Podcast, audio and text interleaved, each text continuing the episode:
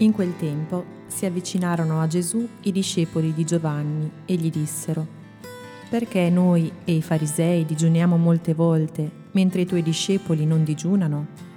E Gesù disse loro, Possono forse gli invitati a nozze essere in lutto finché lo sposo è con loro? Ma verranno giorni quando lo sposo sarà loro tolto, e allora digiuneranno.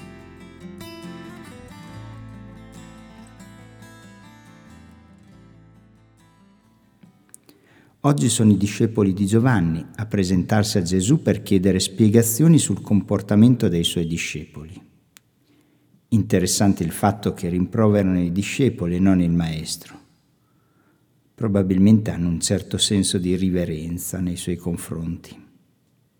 In effetti i discepoli di Giovanni, a differenza dei farisei, erano più umili e il loro atteggiamento nei confronti dei rituali religiosi, soprattutto del digiuno, era molto diverso da quello dei farisei. A loro non interessavano i plausi della gente, ma nei riguardi di questa pratica del digiuno avevano una specie di devozione idolatrica. Insomma, erano davvero rigidi. Gesù introduce una dimensione spirituale e religiosa nuova rispetto ai farisei e anche rispetto ai discepoli di Giovanni. Il cristianesimo non si pone come meta della spiritualità il digiuno e nemmeno la preghiera, se volete, ma la comunione con Gesù. E tutto va vissuto nella gioia.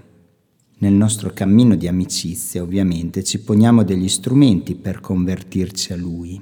In questa prospettiva il digiuno diventa liberante, libera uno spazio in noi per permetterci di crescere nella fede e da vivere con gioia perché, come l'allenamento costa fatica, ma ti permette di raggiungere traguardi nuovi, di superare te stesso, così è il digiuno.